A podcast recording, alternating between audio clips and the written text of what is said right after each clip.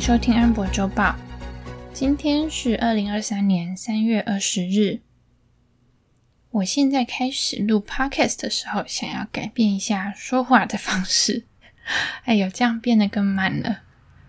反正我这阵子呢，二零二三年有一个新的计划，就是把之前买的线上课程都上一上。那其中就有包括职场沟通管理学，还有生活沟通的课程。那那个生活沟通课的老师呢，就有说我们在说话的时候有两大重点，一个是要控制呼吸，稳定的输出。先用腹式呼吸吸气之后呢，让你的句子每个字的呼出的气是平均的，才不会一下子。句子开头突然很用力，那到最后呢却没力或讲到很喘。那另外一方面就是讲话的时候让嘴角上扬，不管是做什么样的沟通，你都可以很顺利。这是一个大绝招的概念。因为我之前就一直觉得我的断句还蛮奇怪的。尤其是在剪 podcast 的时候，就会觉得这个问题很明显。所以呢，我现在开始要练习用比较合理的呼吸方式来说话。大家如果不习惯的话，可以调成一点五或者甚至是两倍速来收听。那我前几天看完了 Netflix 上面的《以神之名》这个邪教纪录片，它总共有十集。里面讲了四个邪教的故事。那我看完之后呢，发现邪教都有一些共通点。第一个就是它会让环境很封闭，比如说你们就是要脱离原本的生活圈，一起住到我们的基地里面。然后还有鼓励你跟一些亲朋好友断绝联络。第二个共通点是他们会。营造出那个教主是唯一的崇拜对象，而且是非常崇高，与我们一般人不同的存在。然后对他会有一种接近盲目，已经就常识而言呢，我们会觉得那个是完全失去了判断力。但其实他们就是借由一些现有的经典，或者是现有的宗教架构，去用一种新的价值观诠释它。那在他们的那种诠释下面呢，教主他要么就是神的代言人，要么就是现在世界上唯一开悟的人。总之，他就是会以教主这个人为唯一的崇拜对象。但是呢，有参与过宗教，比如说像佛教或基督教，好了，他们其实真正奉为标准的，并不是某一个人。而是比如说一个原则，或者是某个经典。第三个就是他们会在团体里面制造一种阶级，像是里面有提到一个万民中央教会，他们就是有说天堂呢是在一个五层的阶级上面的最顶层，所以你要达到这个阶级，你就必须要有一定的信仰的虔诚度。那这个虔诚度呢，可以透过你对教会的捐献来表现。所以里面有些人甚至是捐了十亿韩元，这个是两千多万台币，也非常的惊人。而且这个不是个案。那有了这个阶级之分之后呢，人就是会想要尽量的往上爬，而且你会觉得我不能落于人后，我都已经就是这么崇拜这个教主了，我一定要尽量的接近他的身边。所以他就是用这种人性的一些心理吧，去设计这个阶级，然后他就可以获得非常非常多的好处。第四个呢是人情压力，因为比如说教会或者是宗教团体也好，他们都是一个群体嘛。那你在里面的时候，就算你对自己的信仰有怀疑，你对教主有怀疑的时候，其实他们会用各种软硬兼施的方式，你会觉得其他人都这么虔诚，其他的人都没有这种怀疑之心，那错应该就是在我自己身上。所以有些女性教徒她已经被侵犯了，她甚至会觉得说，一定是因为真正的教义我还没有领悟到，或者说因为我不够爱我们的教主，所以他们就会很努力的祷告，努力的说服自己说我是爱他的，那我也是很信仰我们的宗教。那也有人是因为这样子的，有点算认知失调吧，就是他的观念跟他的行为是冲突的。所以，当他出现这种失调的时候，会很痛苦，甚至还出现自残的行为。所以，无论如何，不管是在宗教也好，或者在什么样的地方，我们就是让自己不要深陷到一个封闭的环境里面。当有一个地方叫你不要跟亲朋好友联络，还有不要让外界知道我们的存在，那这个我真的觉得九成九都是有问题的。另外呢，就是不要崇拜，这不只是在宗教，包括在政治上，或甚至是投资上，都不要全然的相信这个人，他的所作所为，他的言行全部都是正确的。就是无论如何，我们只以事实还有以嗯理性的角度去判断的话，基本上不太可能让自己受到一些损失或者是伤害。啊，没想到这么严肃的话题讲了这么久，但我就举一个里面的例子好了。比如说，嗯、刚刚提到的万民中央教会，那个教主他也是有打电话给女教徒，跟他们说，嗯、请你来我的公寓一趟。那当然，女教徒接到他们最信仰、最信奉的教主的电话，一定都是很高兴，就会觉得说，啊、教主竟然要单独接见我。一定是因为我有什么特别的地方，或者他要给我什么样的祝福之类的。那到了之后呢，那个教主就说：“哎，这里是伊甸园，所以我们都不能穿衣服，因为亚当和夏娃在伊甸园里面就是没有穿衣服的。”那他们就会照做，因为教主说的都是对的，所以盲目的去崇拜一个人就是这么的可怕。好啦，该进入正题了。那从上个礼拜哦，从十号开始到现在，其实就一直有美国跟瑞士的银行出事的消息。那这几天也真的是很精彩。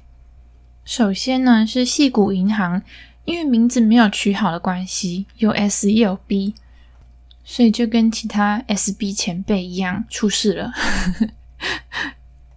他们现在的状态是已经被美国的 FDIC，就是联邦存款保险公司接管。那现在的状态是打算要把他们的业务分拆，然后卖一卖这样子。那还有当初因为以加密货币为主要的客户，所以在西谷银行一出事之后就马上被关门了。Signature Bank，他们现在是要卖给纽约社群银行。这个是中文翻译啦，就是 New York Community Bank，应该是社区才对。还有大家很担心会出事的第一共和 FRC 呢，他们现在是有获得十一家其他银行的三百亿救济，就是让你挡一下，先不要倒。这样，这几天比较大的就是瑞信，瑞士信贷它已经确定卖给瑞士银行了。那预计是用三十亿的全股权的方式交易，那可能会把呃投行这一块的业务呢给拆掉。关于这些事件的细节啊，我推荐大家可以去 Telegram 上面追踪贝壳街一百二十号这个频道，里面就是有一位派大星呢，他是本身是读金融本科的那。这方面的专业知识，它是非常的足够，而且这些事件的背景啊，还有发生了什么事啊，还有这个商品的性质是什么，我觉得他写的都非常清楚，所以很值得去看。因为这些内容其实网络上也有很多人都写了，那我主要呢就不会着重在这个细节的部分。比较重要的是，这个礼拜四凌晨台湾时间的凌晨两点，就会公布联准会这一次的利率决议。他们实际开会的时间其实是在美国时间的星期二和星期三。那会在美东的星期三下午两点公布利率决议。换算成台湾时区的话，就是在星期四的凌晨两点公布过了半小时之后呢，鲍威尔会出来开记者会，说明一下联准会的态度。由于在这一次利率决议之前呢，刚好发生了好几间银行出事的状况，所以有很多人就开始认为，这一次联准会可能只会升一码，或者甚至不升息。甚至也有人觉得会降息，但这个我觉得是有点太夸张了。第一个是，他们有可能会不知道升息的状况对于金融业比较不利吗？那第二个是，这次细谷银行跟瑞信，他们其实都不完全是因为资金的成本提高，整间银行就这样垮掉。细谷银行有一部分也是因为他们持有的。资产都是很久之后才到期的，所以在他们嘎不过来的时候，就会发生挤兑。所以其实很大一部分都是因为挤兑的那种恐慌情绪，导致他们存款流失的更快，才会扛不住。另外呢，就是联准会，还有包括像瑞士政府啊等等，他们都已经在出事之后，很快的在假日加班。努力的想出了补救和解决的方案，还有援助，嗯，援助啊，乖乖的救济的方案，像是联准会的 BPFP，哦，怎么那么难念？就是可以为符合条件的存款机构提供资金，你可以用债券来抵押借款。那我们会看到资产负债表扩张呢，有一部分也是因为贴现窗口的金额增加的关系。就是他们已经为了确保短期的流动性，提供了很多的工具。今天也有新闻出来说，美国、英国、日本、瑞士、加拿大跟欧洲央行，他们已经讲好要在美元互换协议的七天期的操作里面呢，从七天换汇一次，可以改成每天。这个互换协议其实就是说，其他的央行可以去跟你借美元，等到还款期限到的时候呢，再还美元加上利息这样子。主要就是为了其他这些国家，如果也出现一些恐慌的情绪或者是骨牌效应的时候，有美元可以快速应急。如果他们已经有这些工具来恢复市场信心的话，他们还有需要透过。放慢升息步调，或甚至是停止升息这件事情，来应付这次的危机吗？还是说他们另外一方面其实是需要建立市场对于他们打击通膨的决心的这种信任感？因为只要你现在比如说放缓升息，或者是停止升息的话，其实也有在暗示市场说：“哦，我们真的是。”必须要这样做，才可以缓解后面继续爆的风险。还有，为了避免输入性通膨，就是因为货币贬值造成的进口物价上涨，我想美国政府会站在做多美元的那一方。我个人是比较倾向于认为，联准会会跟上礼拜的欧洲央行一样，继续维持他们原本预计的升息步调。那当然也有可能我被打脸，所以就看星期四凌晨的时候是怎么样吧。今天的节目差不多就到这边，不知道大家还习惯这种说话方式吗？可以留言跟我说。那我们这一集 podcast 一样没有留言可以念。另外，我最近有一个小小的烦恼啊，就是我发现我自己其实自己。我自己其实就不是一个很习惯在网络上分享东西的人，所以虽然我有 Facebook，然后有 Telegram 跟 Instagram 的周报账号啊，还有 Twitter，但是我其实很少在上面写一些东西。那我如果不写正经的东西，我又不晓得大家会不会想看不正经的。会不会觉得都在 po 废文？然后我真的不知道追踪这个账号要干嘛。